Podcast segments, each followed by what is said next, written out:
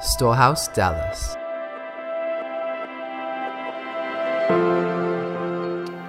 As you're receiving those notes, we'll go ahead and get started. We're in Hebrews chapter 12 today, and I've titled this message, An Unshakable Kingdom. Last week, we read about this great cloud of witnesses of faith that have gone before us, and the writer of Hebrews has told us to imitate those who, through faith and patience, have inherited the promises. And one of the ways that we build our faith that we get an idea of what the walk of faith looks like is by looking at those who have gone before us. And chapter 11 gives us a whole long list. But then it culminates in Hebrews 12, 1 and 2, to not only imitating those that have gone before us in the Bible, but Jesus Christ, the author and finisher of our faith. That if we fix our eyes on Him, that it will release grace and power in our inner man to run the race with endurance. In Hebrews chapter 12, we're going to do a little bit differently than we did last week. Instead of reading it all the way through, I'm just going to kind of take it one section and then talk about it, and then another section, and then talk about it, and then the final section, talk about it. Um, but what we see at the end of Hebrews 12 is God, uh, is the writer is quoting from the prophet Haggai that God is about to shake the earth once again. And not only the earth, but he will shake heaven. Jesus said that when the sign of the Son of Man appears in the heavens, that the powers of the heavens will be shaken. And there is a, a, a, a, the day of the Lord, as it is approaching, as it is nearing, God is shaking everything in the earth that can be shaken. And some of us experience personal shaking in our lives. Some of us see shakings in, in, in, in, in, the governments of the earth. Some of us see shaking in the world economy. Some of us see shaking in, in every sphere of society. And God is saying, I am the one doing this shaking. Because only by this shaking, only that which is unshakable will remain. And we have received a kingdom that cannot be shaken. So, we as sons are called to walk as children of the kingdom of God. Jesus told his disciples in Luke chapter 12, It is my Father's good pleasure to give you the kingdom. That we've inherited it in him. And he even says he calls the sons of the kingdom. And so that's really the subject of our discussion today of Hebrew 12 is walking as mature sons in an unshakable kingdom. Amen. So we have three parts that we're breaking Hebrews chapter 12 into. We're going to start at verse 3. We have a consideration that the author is going to call us to, something to think about. He has an appeal, an exhortation to give us in light of what he wants us to think about, and then a motivation to carry out that exhortation, that appeal. So let's read Hebrews chapter 12. We're going to start at verse 3. So we left off at verse 2 last week. And it's in the New Living Translation I'm reading from today, which you can find up on your screen or you can follow along in your own Bible. Hebrews 12, verse 3. Think or consider all the hostility that he, Jesus, endured from sinful people. Then you won't become weary and give up. After all, you have not yet given your lives in your struggle against sin. And have you forgotten the encouraging words God spoke to you as children, as His children? He said, My child, don't take light of the Lord's discipline, and don't give up when He corrects you. For the Lord disciplines those He loves, and He punishes each one He accepts as His child. As you endure this divine discipline, remember that God is treating you as His own children. Whoever heard of a child who is never disciplined by its father? If God doesn't discipline you as he does all of his children, it means that you're illegitimate and are not really his children at all. Since we respected our earthly fathers who disciplined us, shouldn't we submit even more to the discipline of the Father of our spirits and live forever? For our earthly fathers disciplined us for a few years, doing the best they knew how. But God's discipline is always good for us, so that we might share in his holiness. No discipline is enjoyable while it's happening, it's painful. But afterward, there will be a peaceful harvest of right living for those who are trained in this way. We're going to stop there. So, Hebrews 12, 3 through 11, we see this theme of two things of sonship and of discipline. Sonship and discipline. And what we find in this passage is that the two are so intimately connected. in fact, they can't be separated at all. And this, this word discipline here, the Greek word paideia, say paideia. This word, we see the word discipline or some type of, of, of scourging or punishment, it says in the New Living. Um, we see that theme occur 11 times in this chapter. Um, and, uh, and actually, the word, uh, uh, I love the New Living, um, but I, I, actually wish it had held to a more literal translation in a few spots in this passage. Because what's happening in a literal translation of the Greek in Hebrews 12 is not children, God disciplining his children, but his sons. And this word for son speaks of a mature son, it speaks of an heir to, to the father's blessing and the father's inheritance. And so there is this, he is saying that there is a direct connection between sonship and discipline. So let's talk about this word. Um, this, this Greek word paideia, it's the same root word in Greek for the word child and the word training or instruction. Paideia, pedo baptism, means the baptism of children or of infants. Pedagogy. Now, I was a voice major in my undergrad, vocal performance, and they had a class of vocal pedagogy. And in vocal pedagogy, from this Greek word paideia, you are learning the instruction and the mechanics of voice and of sound in your, not just in your vocal cord, in your entire body. And I just loved it. I love the science of everything. And so when, when it's talking here about um, God and his discipline, it's, it's, it's training, it's instruction. And he, uh, it's used a few ways in the Bible. Ephesians 6 4 Paul says, Fathers, don't provoke your children to anger, but bring them up in the discipline, paideia, and instruction of the Lord. 2 Timothy 3:16 All scripture is God breathed it's profitable for teaching, correction and training in righteousness. And again, we see it a number of times in this chapter. Um, so, true sonship, it says, because it, it says that those, the Lord disciplines, that He trains, He instructs those that He loves. And so when, when, when, we're getting trained and when God's putting his finger on something and God's teaching us something and, and, and God's correcting the way that we're walking in, our tendency sometimes is to pull back and like, oh, God, no, you're a loving father. Um, you don't correct me. But no, he does. because he wants you to grow. It says he disciplines, he trains, he instructs, he corrects those that he loves.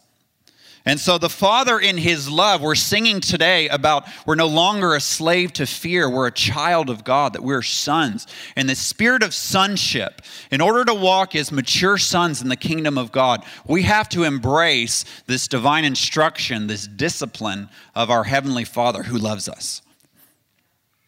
So, true sonship is embracing the training, the discipline that the Lord has for us. You know, it's true that we're already sons.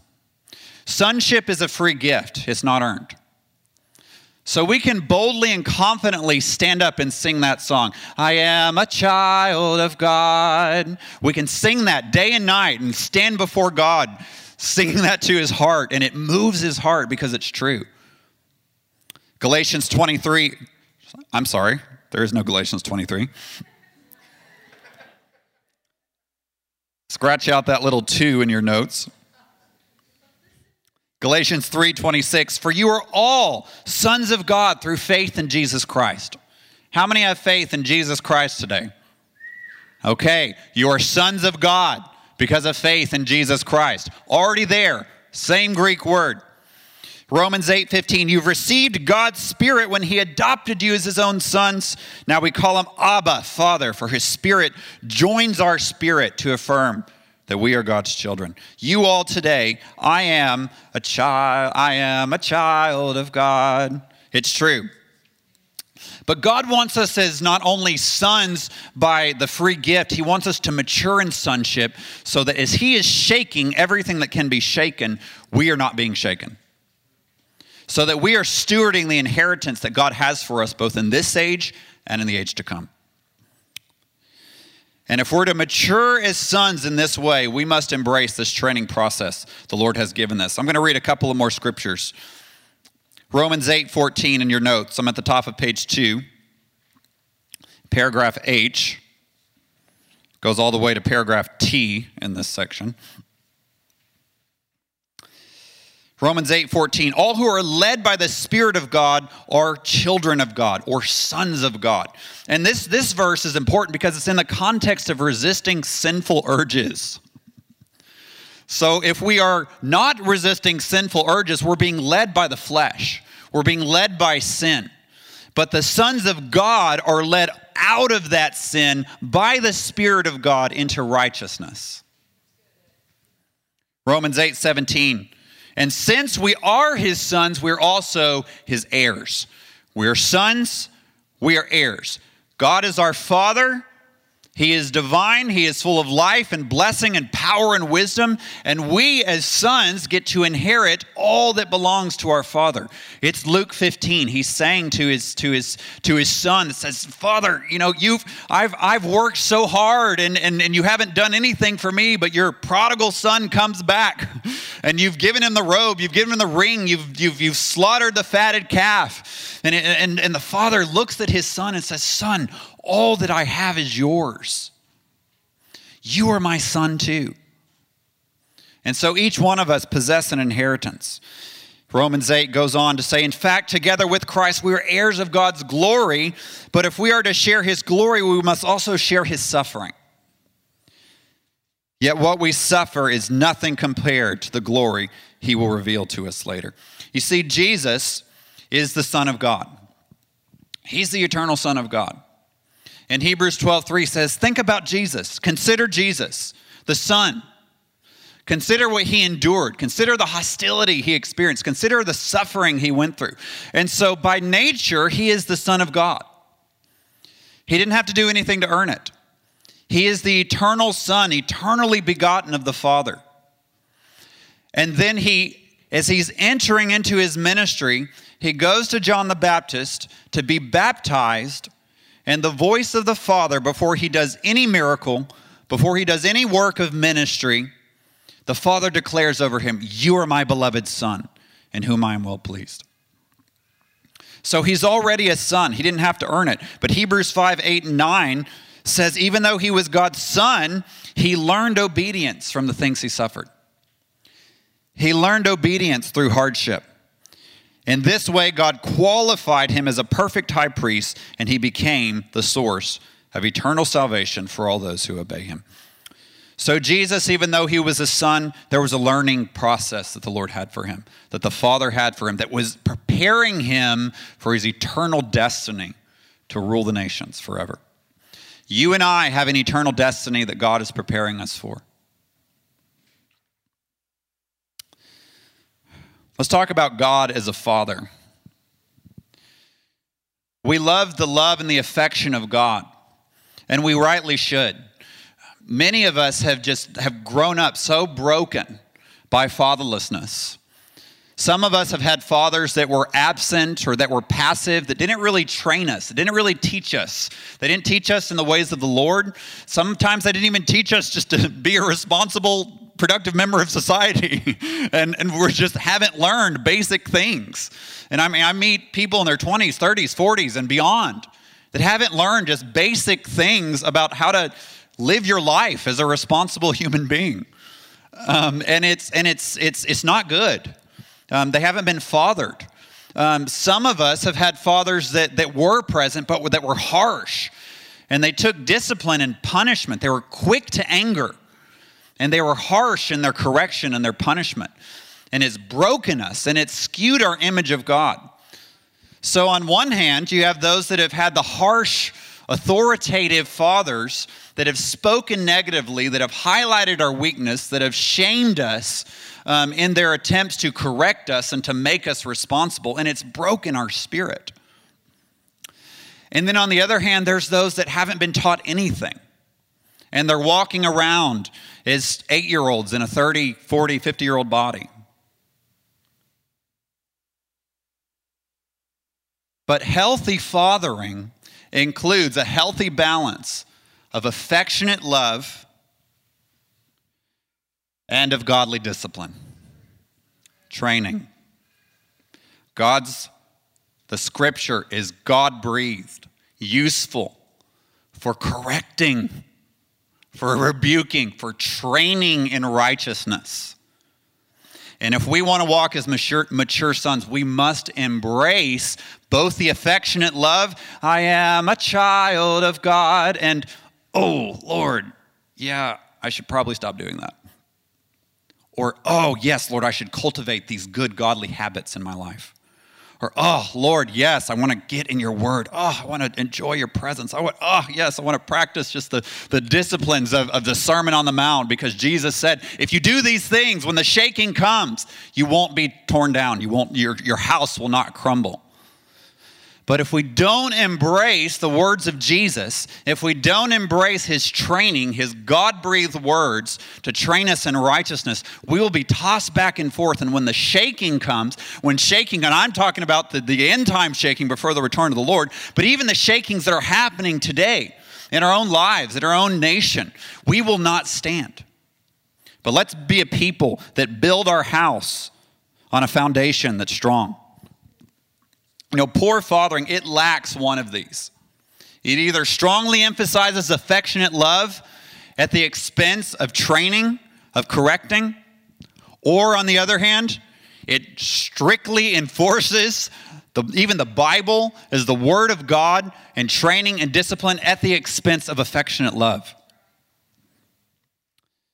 And, and, and guys, I'm just so burdened for this because I see the resistance to the, the, the, the, people that have only received affectionate love. Then you've got people coming in like, no, God's a judge, God's a da da da da, and they're laying down the law, and it's just like, and it and it it it makes people insecure in their relationship with the Lord. But then on the other hand, they've they've they've, they've grown up. They're, they're just like, no, God's. I've I've just gone through the discipline and correction my whole life. I can't believe God's like that. I'm going to embrace the affectionate love, and they don't mature because they don't let the Word train them in righteousness. A father trains the sons that he loves. So,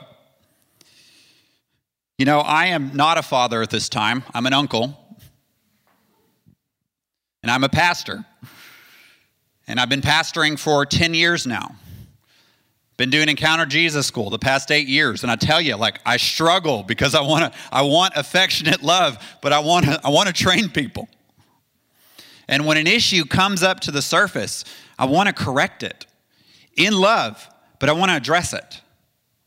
Because if I don't, I'm really not serving this person. And the Holy Spirit, he sometimes he comes and he just was like he wants to pour out love, but then there's some things that he puts his hand upon something and you're like, "Oh God." you know, and we want to embrace that. You know, Paul was not afraid to produce godly sorrow to the church in Corinth because he knew it would produce repentance. He knew it would line them back up. You know, I thought it was real interesting today that Tracy was just calling out for, for backs being healed in the spirit of might. I mean, I was praying those very things last night, didn't tell her. And I was just like, um, Lord, and I, as I was praying for today, I just, I, I just got this image of crooked backs. And I just asked the Lord, like, God, straighten our backs, get us in alignment with your word. Come in Holy Spirit, chiropractor, and set us upright. We embrace it, it will produce a peaceful harvest of right living. God, I don't know what to do. I'm tossed back and forth. I, one way, one day I think I need to do this. The other day I think I need to do this. Get in the Word. Let the Word train you. Listen to the voice of the Holy Spirit. Obey Him when He brings up something. When He's trying to train you and saying, if you will cultivate these patterns and these lifestyles, it will help you. If or if there's an issue to address and correct, and you say, yes, Lord, I repent of that. We're going to get back in line. It will produce a peace. peace peaceful harvest of right living, of righteousness. It'll help you walk right. So, so as pastors, as fathers, we may be imperfect. You know, it says in Hebrews, we do they do the best they can, but we're imperfect. And in my imperfection, I've, I've hurt some hearts. I've, I've, been, I've been too strong sometimes on, hey, you got to get this issue in order. I've been too, too gushy on, oh, it's okay. And then people are walking like this. just like, oh, I have just, I failed you, Lord. you know, help me help them. Help me help you. you know, and so, and so I've got to seek this in prayer. Pastors, leaders, fathers, we've got to get on our knees and say, and we've got to embrace this as sons. We've got to embrace it in our lives from our Heavenly Father. But then we've got to seek His wisdom and counsel for our children, for those that we're leading in the Lord, those that we're shepherding, so that we can have both affectionate love and godly discipline to train them in righteousness. So, what are some ways that God might discipline us, that He might teach us, that He might train us? First of all, page three, Roman numeral three. This isn't specifically addressed here in Hebrews, but I think it's worth, worth mentioning, is that he calls us to the spiritual disciplines.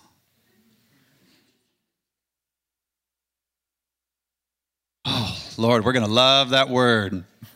We're going to love the discipline of the Lord because he rebukes and he chastens, he disciplines those that he loves. So it's coming from a good and loving Father. Holy Spirit, thank you in this room right now. I'm just going to take a moment. Holy Spirit's doing something. Father, I thank you for a spirit of sonship in this room. I thank you for straightening our backs, God. I thank you for pouring out affectionate love. I thank you for training us in righteousness. In Jesus' name, amen. Whew. So he calls us to spiritual disciplines prayer, getting in the presence of God, cultivating a regular habit of being with Him, meditation on the Word. We get in this Word, we read it, but we don't just read it or study it for intellectual purposes. We meditate on it, we chew it, we talk about it with God. God, you discipline those that you love. God, yes, Lord, you love me, so you're going to teach me. You're going to train me. Show me what that means. Show me what that looks like for my life, Lord. And we speak it back to God in prayer. We ask God for revelation. We sing it to God. I love your discipline, O Lord. no longer slaves, part two. Fasting. Jesus says, when you fast, fasting is to be a regular part of, of a spiritual discipline to train you to, uh, to sensitize your spirit to hear from the Holy Spirit. And it's just one of those things like, God, how does this work? You know, and I, and I don't know all the mechanics of it, but there's this weird thing that when you stop eating and that hunger in your belly comes up, ah, it produces a cry in your innermost being and you're like, ah, oh, I need a cheese, God.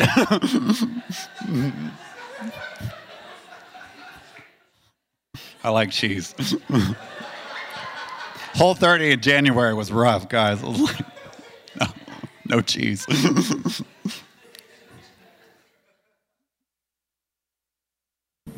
but it does something in your innermost being that says, I need more cheese, Jesus. Jesus, Jesus, Jesus. Oh, Lord, da, da, da. And you don't, the thing is, you don't feel, all you feel is the cheese when you're fasting. But then after, you know, you get the Jesus, you know, it just, it morphs somehow by the Holy Spirit microwave. Um, microwaves are good at changing the chemical makeup of what goes inside. Generosity, giving of our uh, of our money giving into the kingdom, giving to those in need, caring for others, confession of sin. You know, it's a spiritual discipline to confess sin.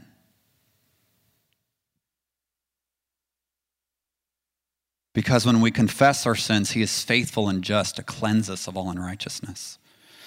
And if there is a confession of a sin pattern that keeps going on, God's heart is not to just get you, God, I'm sorry, I'm sorry, I'm sorry, sorry, all the time. It's to really, when you acknowledge it, you confess it, God, that was sin. I repent and I ask you for your forgiveness. And the Lord comes and rushes in with forgiveness. He rushes in with a cleansing, and it breaks the power of condemnation and shame. And it actually starts to deliver you out of that cycle. And so you don't just confess, but you receive the forgiveness. You receive the mercy. You receive the washing and the cleansing. And it will train you in righteousness. And not only do you confess sin and, and ask for forgiveness, but you forgive those that have offended you.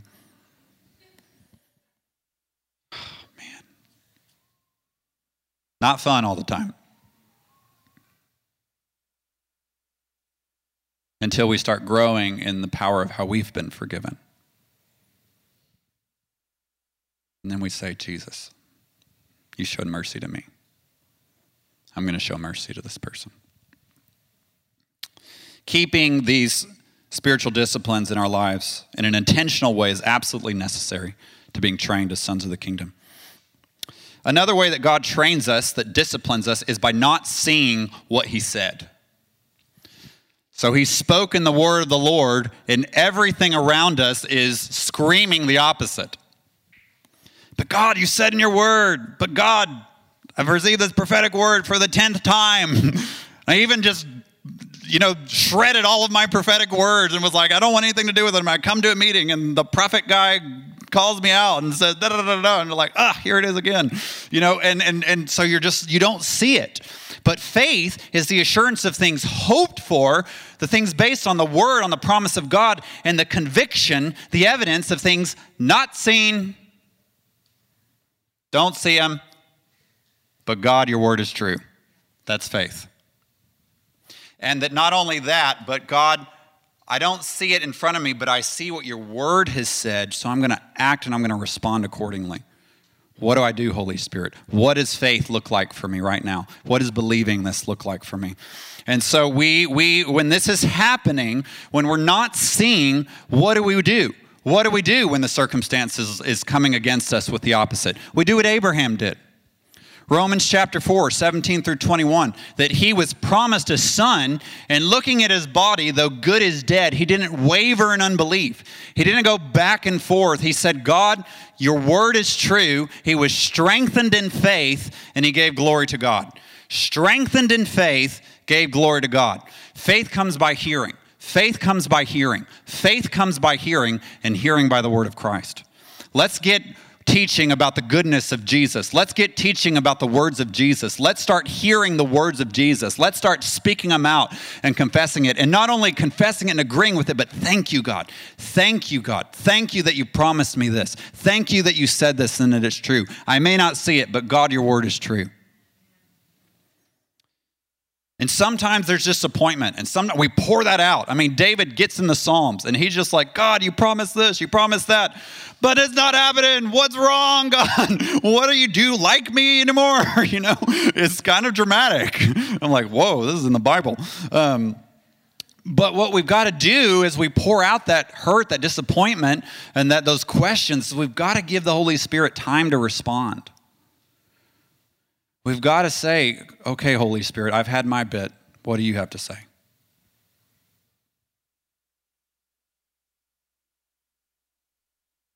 And we wait, we listen, and we land on His word. God, here's what you've said.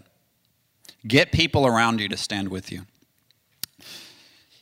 Another thing He does is He highlights sin or hindrances, good or bad, can be good things or, or it can be bad things, hindrances, or even good things, things that are hindering us that we need to lay aside. Jesus said the desires for other things choke up the word on the inside of us. If God's putting his finger on a sin, definitely get rid of it because it's like, oh, you know, it's just this, just that. No, sin easily entangles and ensnares you. So don't leave room for it in your life. Holy Ghost, come, search me, try me, test me, try my anxious thoughts, see if there be any way in me that offends you. Psalm 139 and lead me in the everlasting way. Anything. God and David, Lord, expose the things I can't see, the hidden faults. And it's it's not so God's just pointing out all the bad things. It's like, God, I don't I want so much closeness and connection with you. Lord, please reveal, remove anything that's keeping me from there. And so and and, and I think it's important to ask God that to search us, to know us, not in, an anxious way. And the Holy Spirit's really good. The Holy Spirit knows what he needs to deal with right now. Now, most people, if I ask them, what's the Holy Spirit highlighting on you right now? They, a lot of them already know. the conviction's there. If you don't know, just, you know, let him bring it up when he's ready to bring it up. Don't worry, oh, is something wrong? Just submit your heart. Holy Spirit, here I am. I'm laying my heart bare before you. And see what he says.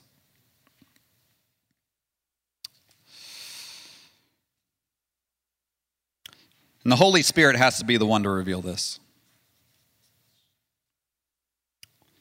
I had a, I heard of a friend of a friend that the Lord had him fast from showering for a month. It's like, well, that's very interesting. Glad he's a friend of a friend.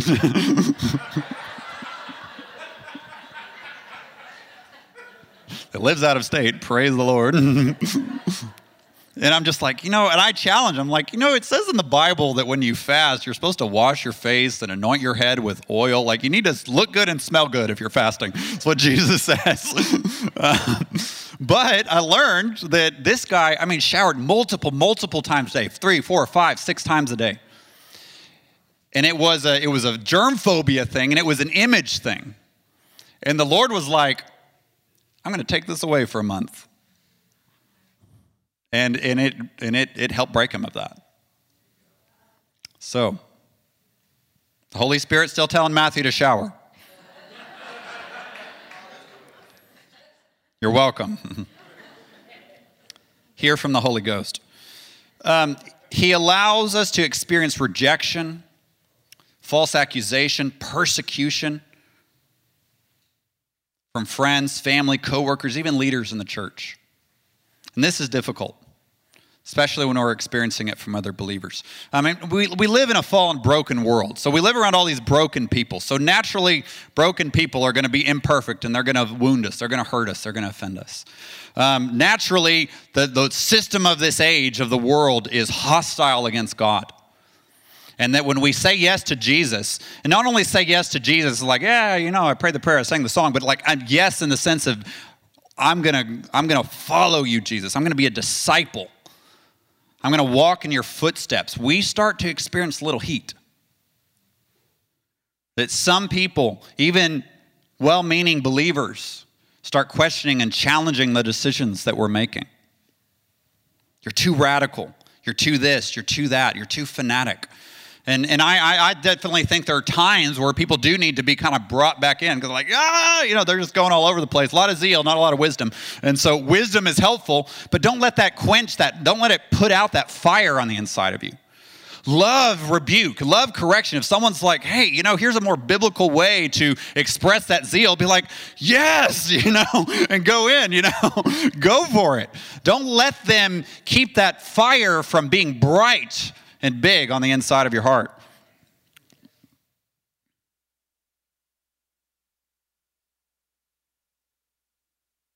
So, I don't believe that this passage is talking about God inflicting sickness on people. I just want to be clear on that. Now, we hear it a lot like, oh, I've got this sickness. God's teaching me something. Oh, like so and so got cancer. God must be teaching them something. Beloved, I just, I mean, it says sharing the sufferings of Jesus. And Jesus, the sufferings that he experienced was rejection and persecution for obeying the will of his Father, not cancer and not disease.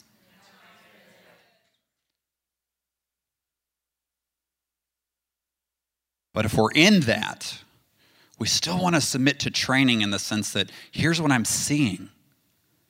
But I want to be strengthened in faith and give glory to God on what He said. The Lord, by His stripes I am healed. He has borne my sickness in His body on the cross. By His stripes I am healed. And we want to confess our, that word. And that is how God takes a, a, an infirmity in your body and uses turns it together for your good. Is it strengthens you in faith and produces you giving more glory to God. It's not Him inflicting you with that sickness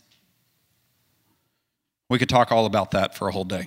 Um, I had a lot more on that, but um, we're not. We don't have time to go there today. But but but what I'm trying to say here's what we're talking about here. These guys in the in uh, the, the Hebrews was the letter of Hebrews was written to persecution, suffering. They were following Jesus, and it was costing them some friendships. It was costing them popularity. It was costing them property, and it was costing not their lives, but some were being thrown into prison. So, a lot was happening.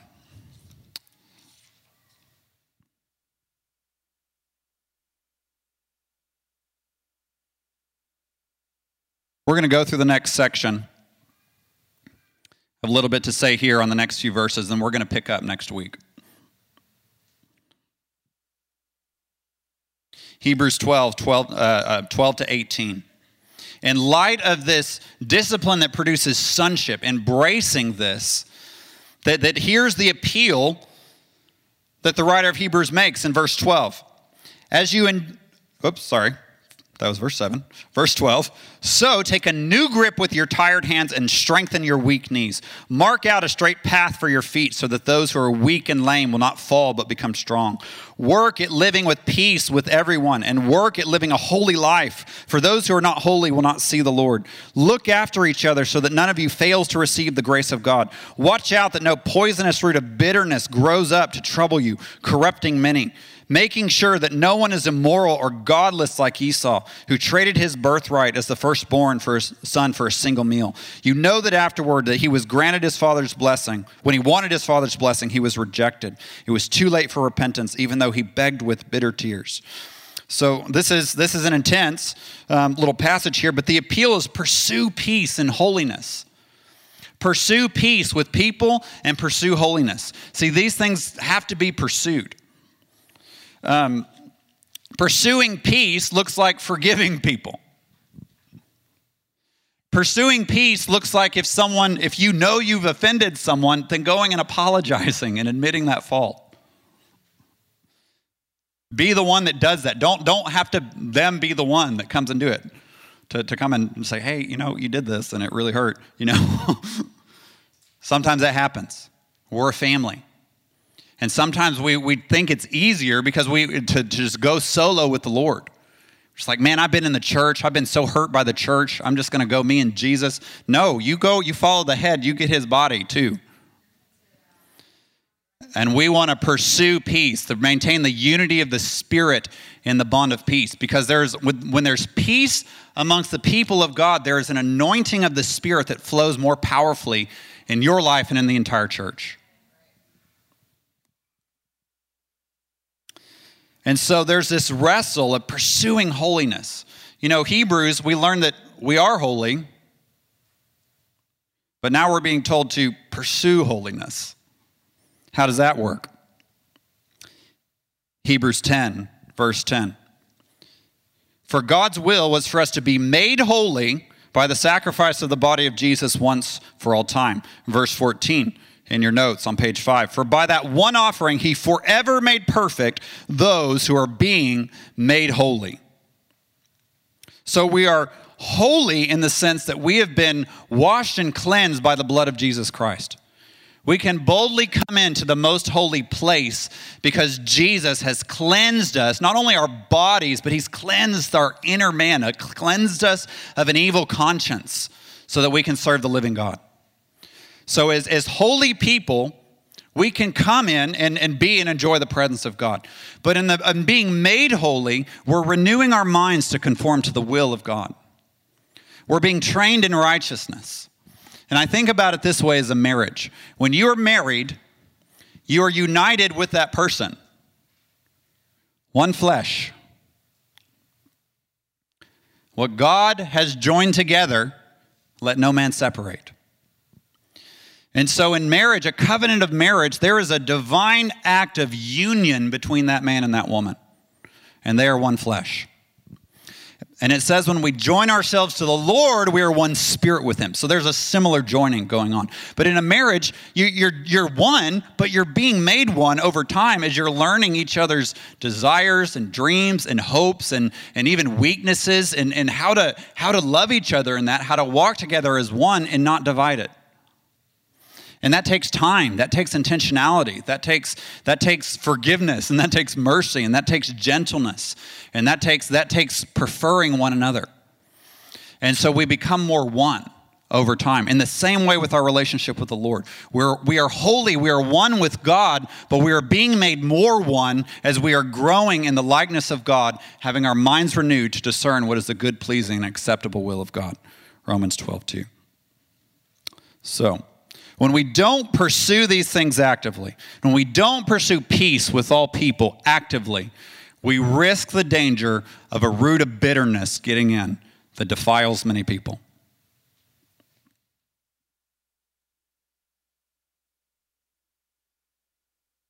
How do I get rid of that bitterness? Forgive. Speak their name aloud. Forgive. Forgive. Pursue peace with all men. When we don't actively pursue holiness when it's not an intention. And, and, here's, here's, I'll tell you how to do it in a minute. But when we don't actively do it, we run the risk of, of, of, of indulging, of, of, of trading what God has for us for these passing pleasures of sin. Esau is given as a sobering example of someone that had an inheritance and that traded that inheritance to relieve temporal discomfort and satisfy temporal pleasure.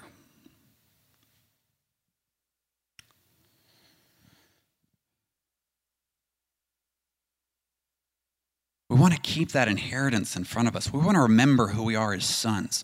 We want to declare it boldly. We're not earning our sonship. We're not earning holiness. We've been made sons. We've been made holy, but we want to be matured as sons. We want to be matured in our holiness, to discern the will of God, to walk in the ways of God, to be trained by God, to embrace his teaching as a loving father, and to, and, and to walk out to, to be able to steward the fullness of our inheritance. Well, how do I do that? We just what Hebrews 12 tells us. We think about Jesus. Jesus. Think about what it looked like for Jesus. Okay, he's a son, but when things got hard, what did he do? He had a joy set before him. He thought of his inheritance, and he said he despised the shame that he says, you know what? It's, it, it may hurt when I go for it, when I, when I say yes to God and I keep pursuing this inheritance. People aren't liking me. Things are, are painful, and people, even my friends, are, are wounding me, but I'm fixing my eyes on what God has set for me. And I'm saying, whatever that feeling that makes me feel for pursuing God, I'm rejecting it. I'm saying, no, that's not going to dictate my decisions. Think of Jesus. Let go of the sin that so easily entangles and whatever hindrance, whatever God puts his finger on. He says, let go of that and it will bring you more. I am pruning you. I'm pruning things out of your life, not because I'm mad at you, but because I want you to grow. And God's, He's taken the sword of the Spirit right now, guys, and He is cutting off some dead branches in our lives. And we want to say, Yes, God, you're doing this because you love me. I embrace it. We embrace that discipline that He gives us. We strengthen in faith. We confess the word. We sing to God. We pour out our hearts. Everything we've gone over. This is how we grow in these things. This is how we mature as sons.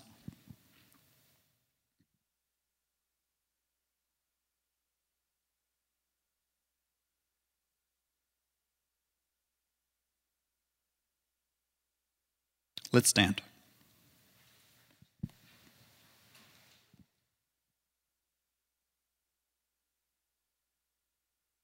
I'm going to worship team come up.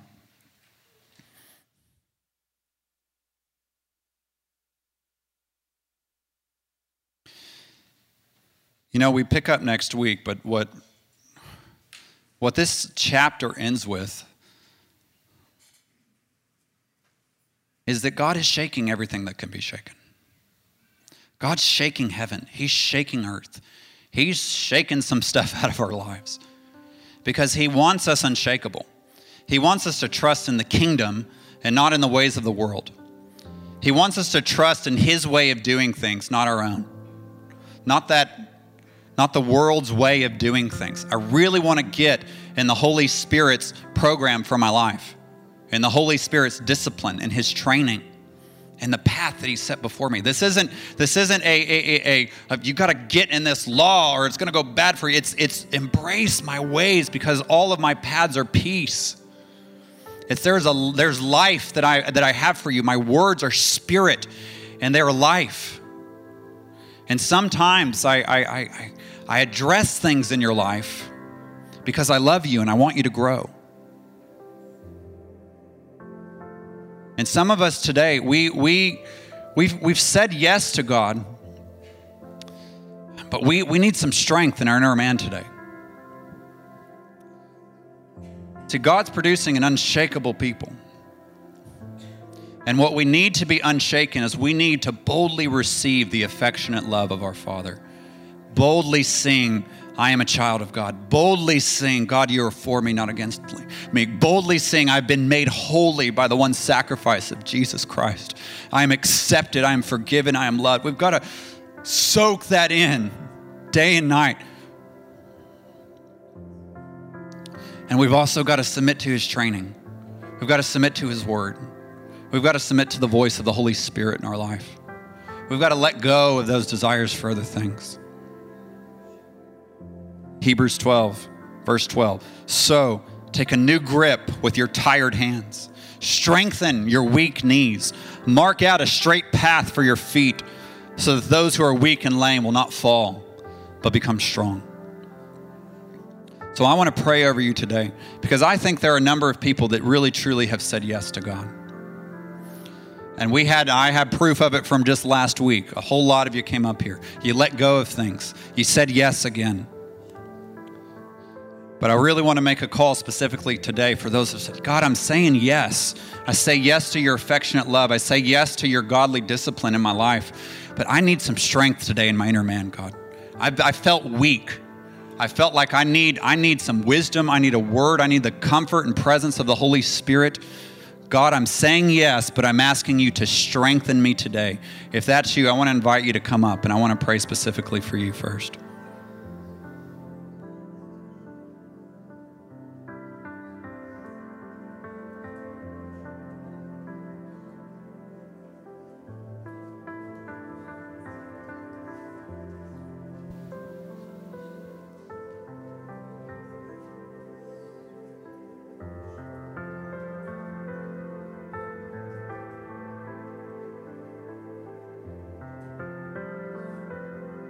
Want to invite our altar team to come up to lay hands on people, pray over them, prophesy over them should get a word. Give a couple of moments for others to come up that want to come up.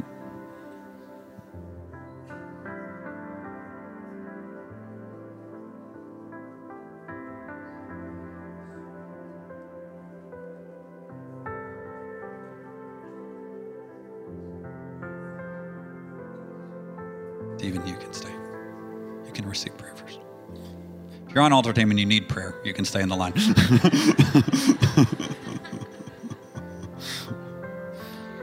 Let's pray. Well, Father, I thank you for each one of these. I thank you for the yes in their hearts right now. I thank you that they're saying yes to your, your fatherly, affectionate love right now. Lord, I pray for those that need to be strengthened in that manner. You just come and strengthen them, affirm who they are as a son, as a daughter, as an heir of the kingdom. They've said yes, Lord, to your correction, to your training in righteousness. And I thank you, God, that you're straightening their backs right now. I just prophesy to you that the Holy Spirit is coming right now. The hand of the Lord is coming, and He is straightening every crooked back. He is strengthening every, He is, he is setting straight every crooked path. I thank you, Father, and I ask you right now, the Spirit of might, that spirit of strength to come and rush in over each one that has come up here today. Come and rush in, Holy Spirit. Come and rush in with power. Strengthen them, Father, with power through your spirit in their innermost being. Set their back straight. Set their hearts in alignment with the Word of God. Tell them who they are. Wash over them with your affection, Lord.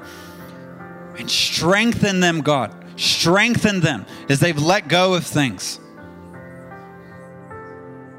Strengthen them to walk, not by might or by power, but by your Spirit. I thank you, Holy Spirit. I just invite you to tell the Lord today.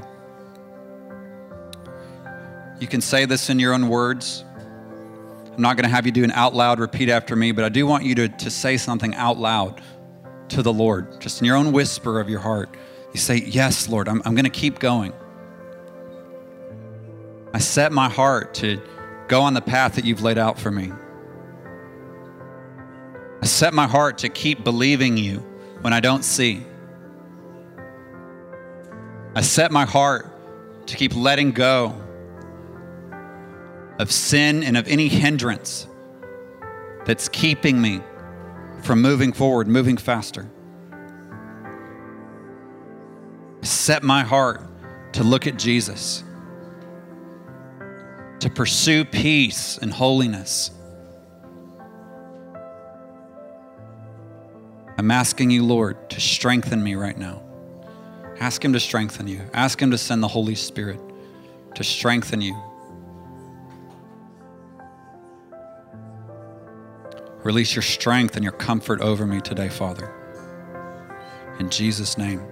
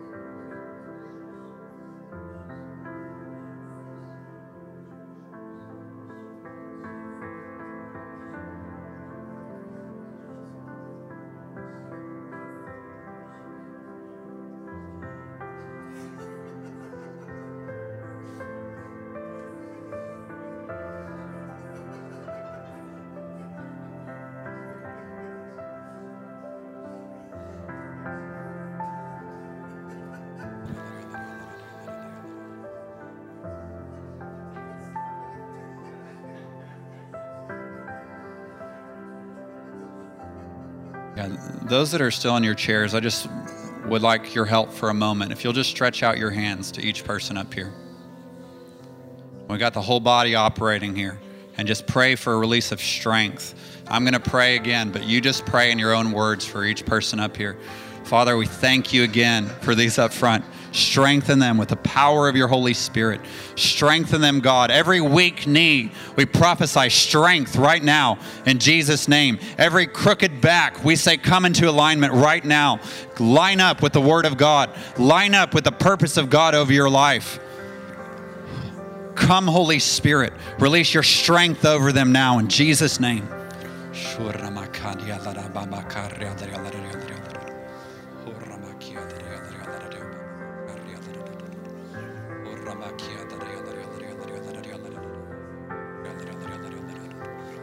Orra bak ya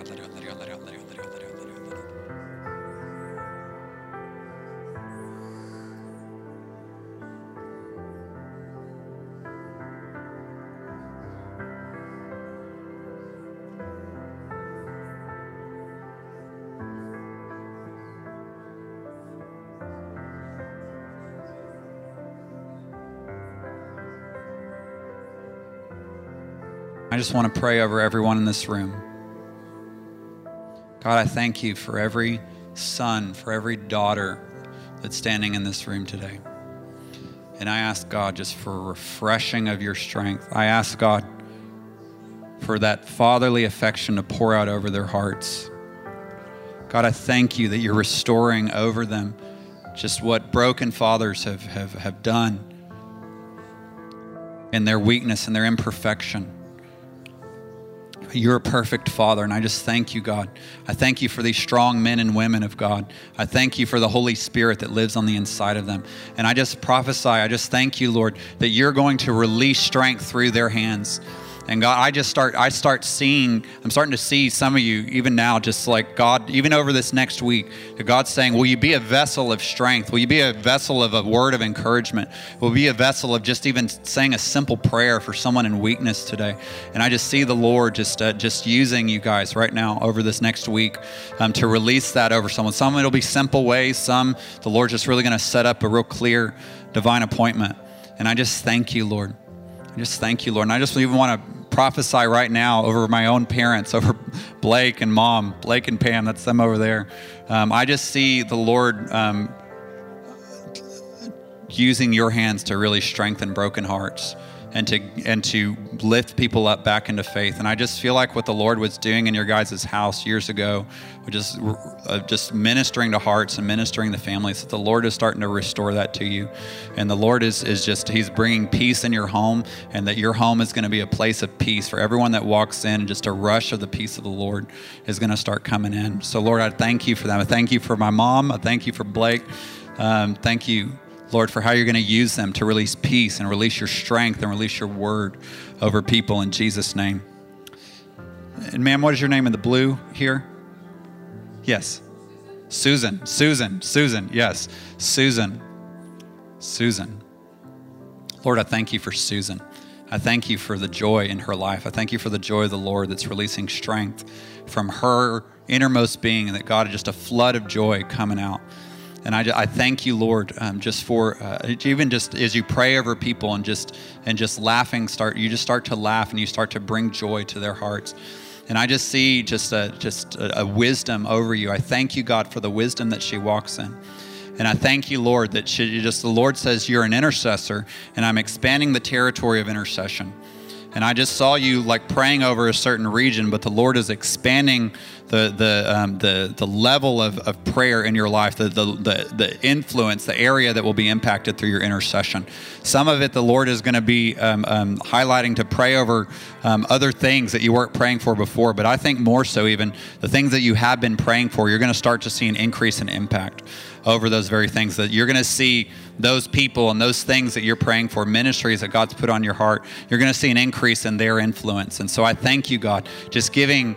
Um, just zeroing in on the target of prayer, knowing exactly what to pray for, exactly what to release, and that God, you're just seeing just what what one prayer, the influence that that that a, a, prayer seemed to have over this past ten years. That God, you're you're just expanding it tenfold. I thank you, Lord, for that for Susan in Jesus' name. Sir, here in the black polo, what is your name? Julian? Jordan. Jordan.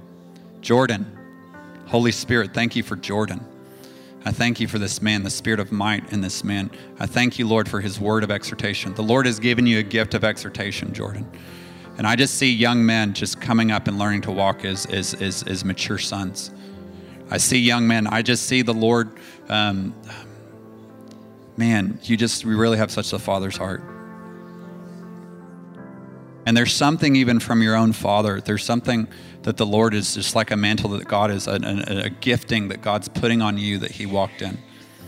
And I think it has to do with the preaching of the word. Is there, I feel like there's a line of ministry somehow in your family. Was, was anyone in your family um, ministers of the gospel? No, nobody. Okay. Okay, well, Lord, I thank you for what you're doing for Jordan. This man's going to take your word and he's going to eat it and he's going to declare it to young men. And I thank you, God, what you're doing in Jordan's family right now.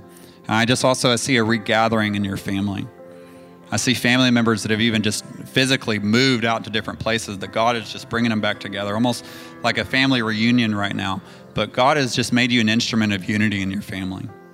And God has made you a, a voice in your family. And I just see you helping reconcile members of your family because there's something about your family unit that's so strong as it moves together. And God is going to, God has them maybe in different places, but as they come together, I just see like a family gathering coming up soon. And the Holy Spirit just like giving you something to pray for, giving things to speak to specific family members for. Um, and, um, and I just, um, I keep feeling like a, a, younger brother is highlighted right now. That um, that you're restoring him back to the Lord, um, and you're also just restoring his uh, and being instrumental in restoring his relationship with with um, with your parents. Does that resonate with you? Is that you have a younger brother? You have a little nephew. Okay, that happens sometimes. I get like I see a son or I see a brother, and it's someone that's like a son or that's like a brother. Um, so, what's his name?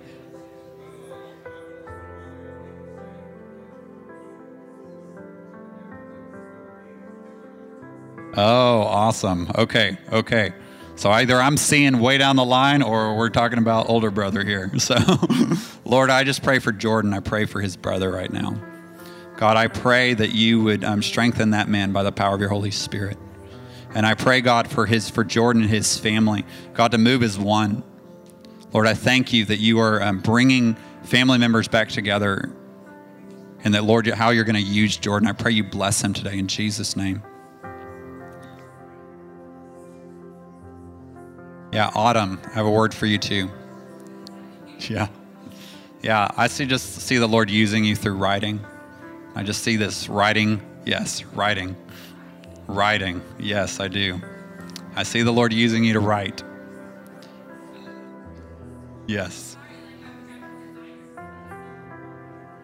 Yeah. So graphic designer, but I see you writing.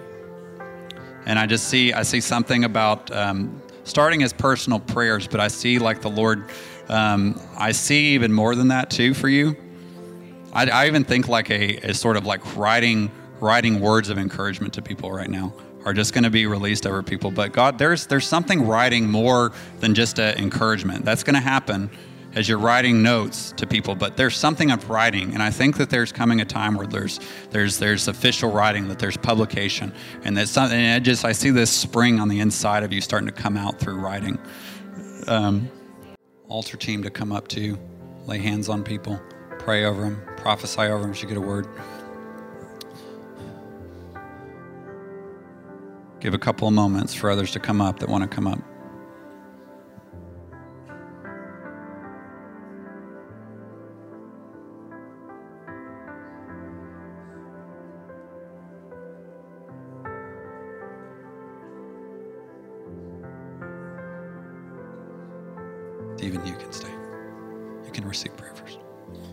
If you're on altar team and you need prayer, you can stay in the line.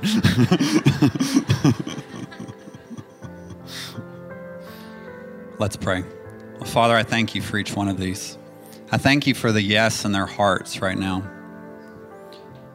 I thank you that they're saying yes to your, your fatherly, affectionate love right now. Lord, I pray for those that need to be strengthened in that manner. You just come and strengthen them, affirm who they are as a son, as a daughter, as an heir of the kingdom.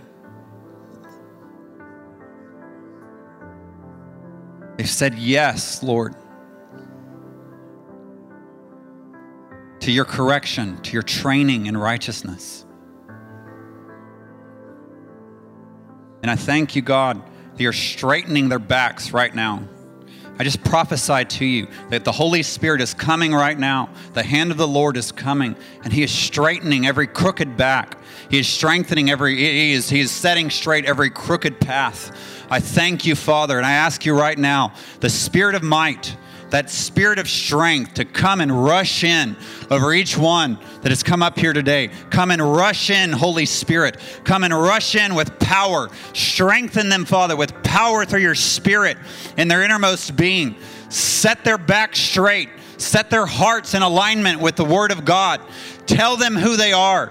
Wash over them with your affection, Lord. And strengthen them, God. Strengthen them as they've let go of things. Strengthen them to walk, not by might or by power, but by your Spirit. I thank you, Holy Spirit. If you've been inspired by this message, we invite you to partner with us by visiting storehousedallas.com forward slash give.